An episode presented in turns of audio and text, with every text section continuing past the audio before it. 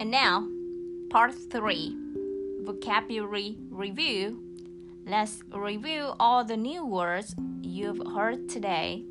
I will repeat each word twice and after that, tell you the meaning in English. Home nay, home nay, today. Như thế nào, như thế nào, how. Lười, lười, lazy. Đau đầu, đau đầu, headache. Nỗ lực, nỗ lực, effort. Vui, vui, happy.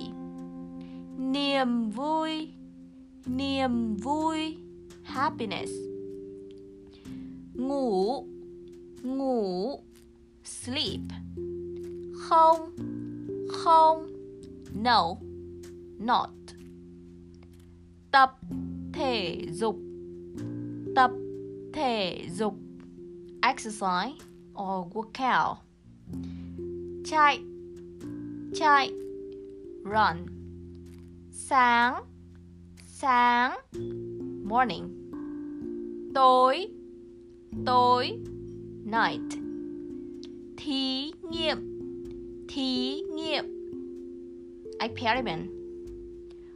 Ổn định lại tinh thần, ổn định lại tinh thần.